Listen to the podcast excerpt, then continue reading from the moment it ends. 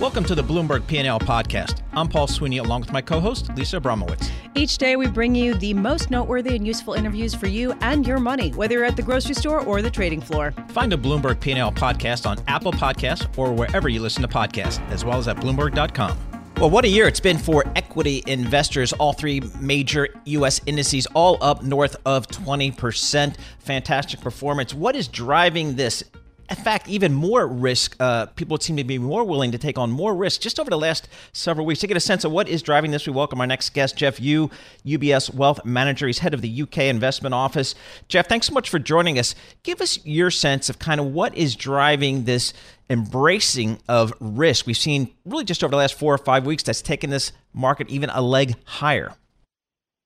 Well, I think two things. Firstly, you know, context is quite important. I think as we approach year end, you know, people are going to, uh, uh, right up until, um, I'd say Christmas Eve, people are going to see quite strong divergences between their year on year numbers versus their year to date numbers, right? And, uh, you know, that does tell you we um, started the year on a relatively risk off footing, um, positioning was soft. And then things um, just, you know, turned out, you know, not quite as bad as expected, um, helped by doses of monetary policy, of course, uh, while the trade issue um, continued to linger throughout throughout. Uh, there are some signs, uh, well, more than some signs, um, that this might just uh, uh, get to a point where we don't have to worry as much about um, further escalation from here. So I think you know that as um, uh, plus a combination of you know okay numbers, you know both on the macro micro level, have um, just kept people in risk. Yeah. How how much can you focus on what's going on around the rest mm. of the world, given everything that's going on uh, right where you are with the election coming up in less than a month? Right. So, um, you know that we um, heard the Prime Minister you know, speak today um, in front of businesses, um, and uh, you know clearly uh, uh, are people on the ground um, who um, have been, I would say, burdened you know, by the uncertainty from Brexit over the last you know, three years or so. They would like to see some uh, clarity you know, up ahead. Uh, so, of course, you know all uh, parties are throwing out, you know, their um, uh, you know campaign policies. And right now, I think most uh, companies and individuals will take it with a grain of salt. And but again, the hope is that cloud of uncertainty from Brexit and the like will be lifted. But then, of course, and for an open economy like the UK, the global environment matters just as much. Um, so with an eye on the elections here, but also hoping that the international economy picks up as well, not least helped by uh, by um, you know any upcoming uh, phase one trade deal. I'm struggling to sort of put into perspective mm. the plan uh, proposed by the Liberals, uh, by by Labor, the idea for mm. a big fiscal spending plan that is mm. being viewed by at least Sterling as a negative, uh, but potentially uh, is being viewed as a way to jumpstart the economy. As what do you think of it? Well, there are two sides to this. You know, firstly, um, I would acknowledge it's very hard to, you know, sell a currency, an index, or an economy into a fiscal stimulus, right? Um, so those who are positioned negatively in, towards the end of 2017 will have um, strong memories um, of that. Uh, so, you know, that could be a tailwind, you know, for the uh, UK economy. But on the other hand, it's some of the other issues in which um, you could be, um, you know, considered, uh, you know, quite um, novel, right? You know, such as, you know, share ownership plans, you know, such as the nationalization of certain sectors those things which um, have been branded around and uh, which over the medium to longer term on a structural basis it may be interpreted as um, less um, positive. So I think that put together is um, taking a bit um, of a gloss off any potential uh, fiscal stimulus. Um, but again, I think in general, heading into an election right now, people will take any promises with a grain of salt. But both parties do have expansionary policies on the spending side. That has to be clear. And I think you know that uh, there's a hope that could jumpstart the economy on top of um, some sort of uh, finalization with um, the relationship with Europe. Geoff, one of the uh, data points that we've mm. received recently is that it, maybe we're getting some stabilization in some of the key European economies. We kind of saw some data in October that was you know not worse and kind of less bad. Is that the beginning of a trend, do you think, or not?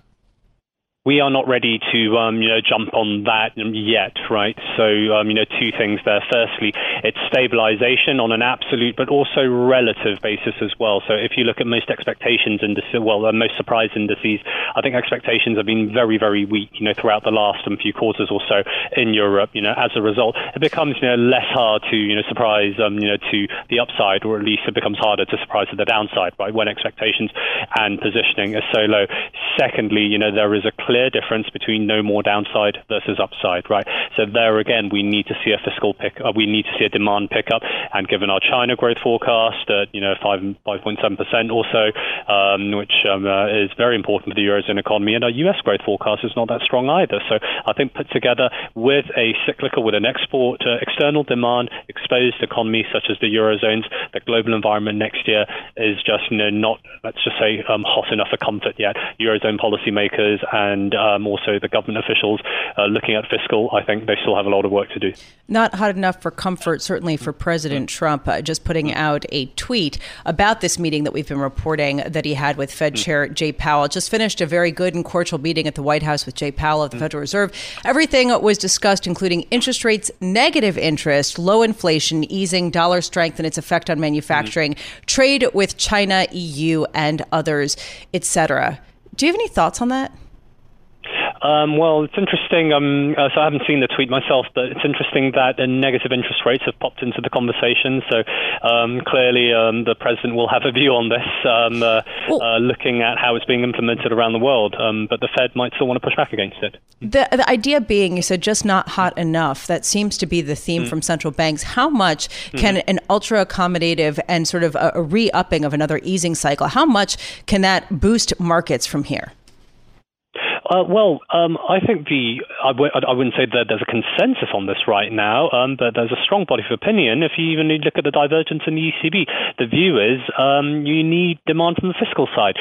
So Draghi's, you know, parting um, um, uh, uh, shot, um, if you want to call it that, was actually to the establishment. So monetary policy can achieve its objectives, you know, can get closer to inflation, you know, to maybe full employment in the U.S. context once fiscal starts to do its job, right? So monetary policy policy creates the conditions for, I would say, structural reform and fiscal policy to actually jumpstart demand. So I think you know that's where it's you know it'll be interesting. I don't believe um, uh, Chairman Powell will want to you know, tweet in as many words, um, but would stress you know maybe some changes on the government spending side that could be very very helpful towards the Fed achieving its objectives as well. So I think you know you need to have some give and take here, but of course we're only hearing what can monetary policy give, whereas central bankers would say, well, what can the politicians provide as well? That part of the equation is always missing somewhat. Hmm. Thank you so much for being with us and for commenting on the tweet that I sprung upon you, that we were all sprung upon uh, by President Trump. Geoff Yu, uh, UBS Wealth Management, head of UK Investment Office, uh, joining us from London.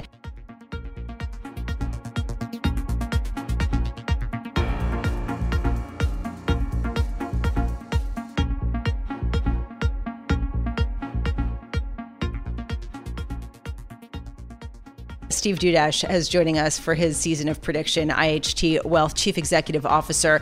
Uh, Steve, I'm watching the capitulation of Morgan Stanley and other bears saying, you know, next year might not be so bad in markets. Do you agree? Do you think something substantial has shifted to make you uh, more optimistic about what we should see tomorrow, uh, next year?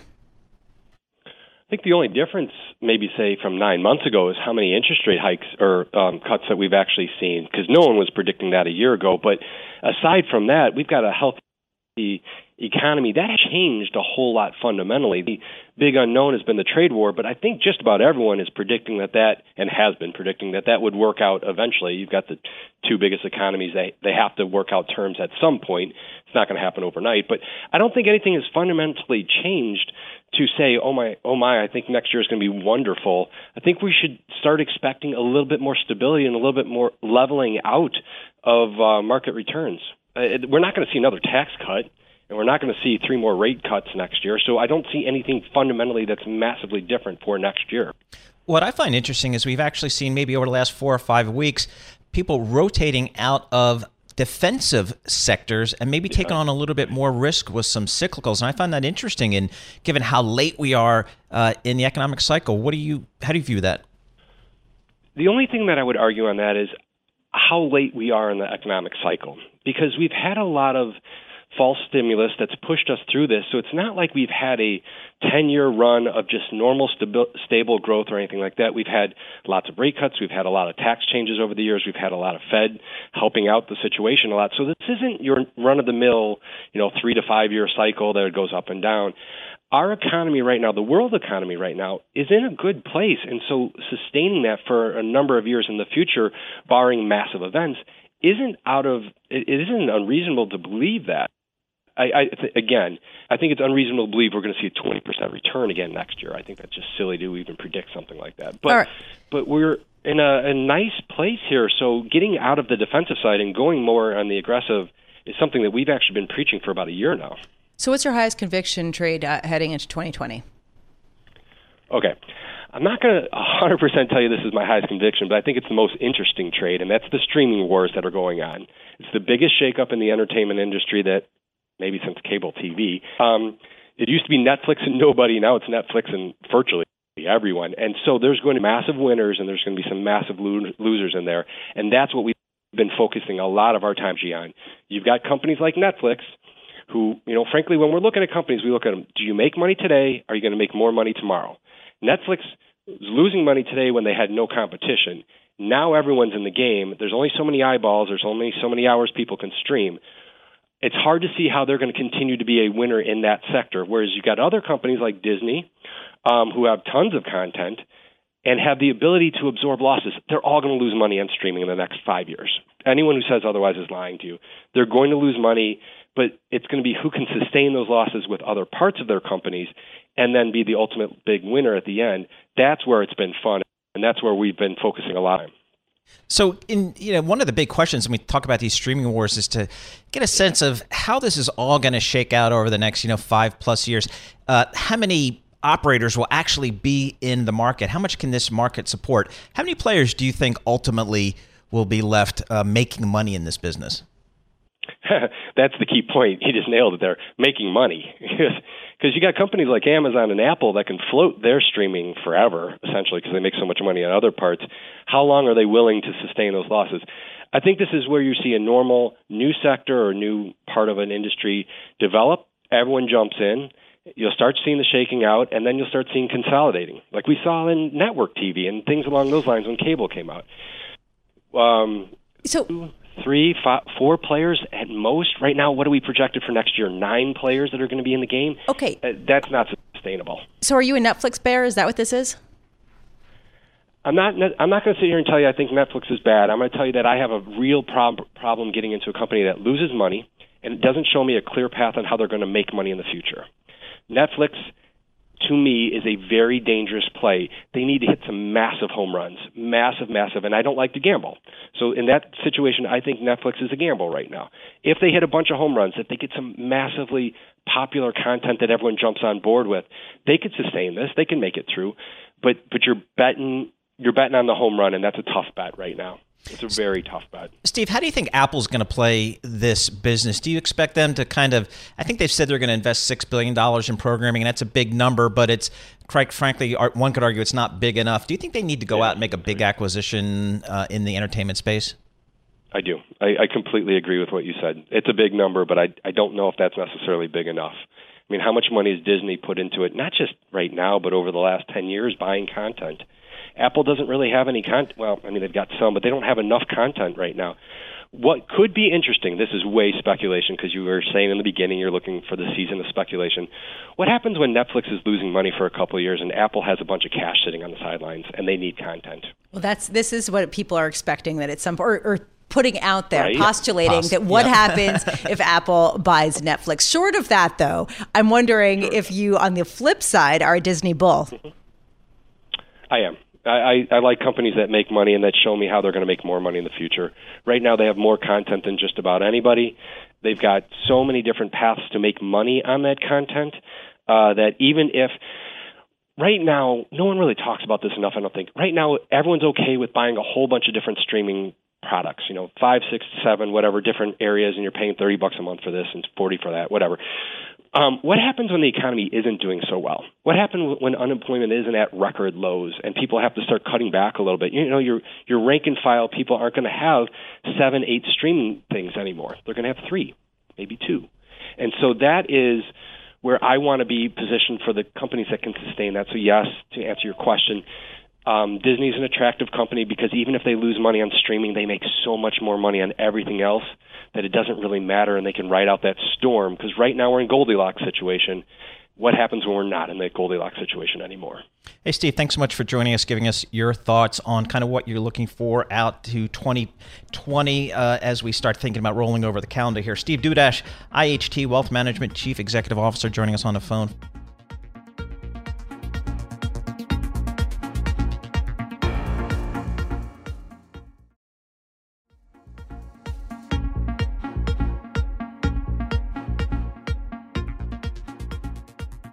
Once again, this year in 2019, technology stocks are leading the market. We have the Nasdaq up 28% this year. Let's talk tech. Let's and we do that. We do with Dan Ives from Wedbush, uh, Wedbush Securities.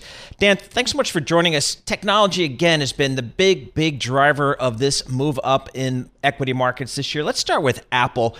You know, it's just a fantastic story, up 65% year to date. It's just amazing.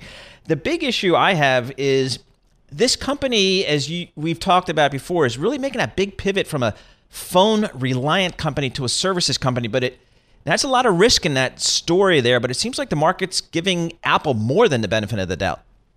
Yeah, and you're not alone. And I think when I look at Apple, it's the one-two punch. The Rock of Gibraltar continues to be iPhone, and I think what you're seeing here iPhone 11 tracking 15 to 20 percent ahead of expectations. It's all about the install base, and now it's about monetizing that through services. And that's part of the re-rating that we're seeing with Apple. And that's why right now the bears continue to be in hibernation mode in terms of what's happening with stock. Okay, so you see uh, more positivity ahead yet. Well, whenever we see a trade headline that's negative, the tech stocks are the ones that sell off first. What if we do not get a trade truce? What? How much does that affect your outlook? Yeah, that's fifteen dollars per share in terms of right now. What I view as the overall overhang from trade on Apple, it's the poster child in terms of the U.S. China trade war. But it's about a fifteen dollar overhang right now. So I think if we do not get any sort of deal, that's sort of how I view sort of a risk baked into the stock. So Dan, eh, let's go back to the old, you know, tried and true phone business for Apple. Give us a sense of how big 5G could be to Apple. We hear so much now across so many different technology verticals about 5G and how it's going to be the next big thing in tech. What does it mean for the likes of Apple? In my opinion, the best 5G play is Apple because when you look at 5G and how they're positioned going to 2020, think about 900 million consumers right now in terms of the install base. We think about 400 million of those are going to upgrade over the next 12 to 18 months. The first part's going to be iPhone 11, but 5G, I believe, is really going to be a super cycle for for Apple. That's why I still view this as a stock. I think it's going to have a three in front of it going into next year. Dan, can you walk through that a little bit more? How 5G will sort of supercharge Apple shares? Yeah, a lot of it is really the applications and the infrastructure that's going to be 5G related. And for the average consumer, especially within the install base, to get access to that 5G, you're going to need to be on a 5G phone. We think next year, based on our checks throughout China and Taiwan, there's going to be four 5G phones. So for a consumer, they're going to upgrade on 5G to Apple, and that what that's really doing it's giving them a renaissance of growth. Yeah. That's the highway. The highway to 5G is a smartphone. I'm struggling to understand 5G applications as being so incredibly different. I mean, basically, is a robot going to get beamed into my home and, and, and make me breakfast? I mean, or how, how different is this going to be from 4 and 3G? It's, I think it's a paradigm changer in terms of 5G. And I think the best way to think about it is more smart cities autonomous capabilities. I'm talking about a lot of technologies that today are more on the whiteboard. Over the next five, ten years, it's really going to be 5G enabled, and that's why when you look at the leader in that, it's Apple. Obviously, Samsung continues to be there as well as the Chinese consumers, but that's why 5G is so important in terms of where Apple sits in the stock. Well, Dan, one part of the services story for Apple that's less clear to me is their video strategy, their TV strategy. I know they have Apple TV Plus and there's some shows there, but to me, that's not it. I mean, it, that's not going to cause me to switch or to add to my Netflix and to my Disney Plus. What do you really think is the play for Apple in the video business? Yeah, I think the first part of the play is distribution. They want to be the distribution platform for streaming. That's the first step. And then I think if you look at it right now, that's why the bundling is so important in terms of the new iPhone.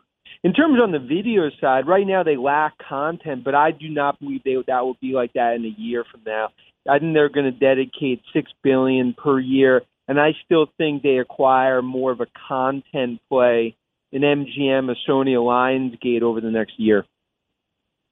Who's the big loser from 5G? Who's not going to keep up? Well, look, I think in terms of the big loser right now, in terms of 5G, I, this is really going to be an Apple versus Samsung. I think if you look so far, I think Samsung's fumbled it a bit in terms of where they were versus Apple.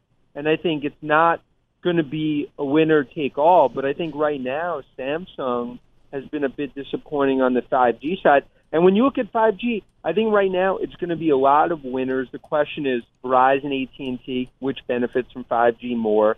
And I think that's why the next six to 12 months are really going to determine from strategically who's best positioned. But right now, I continue to think Apple is front of the race in terms of when it comes to 5G. Dan Ives, thank you so much for being with us. Dan Ives, Director of Equity Re- Research at Wedbush Securities. Thanks for listening to the Bloomberg P&L podcast. You can subscribe and listen to interviews at Apple Podcasts or whatever podcast platform you prefer. I'm Paul Sweeney. I'm on Twitter at PT Sweeney. I'm Lisa Abramowicz. I'm on Twitter at Lisa Abramowicz1. Before the podcast, you can always catch us worldwide on Bloomberg Radio.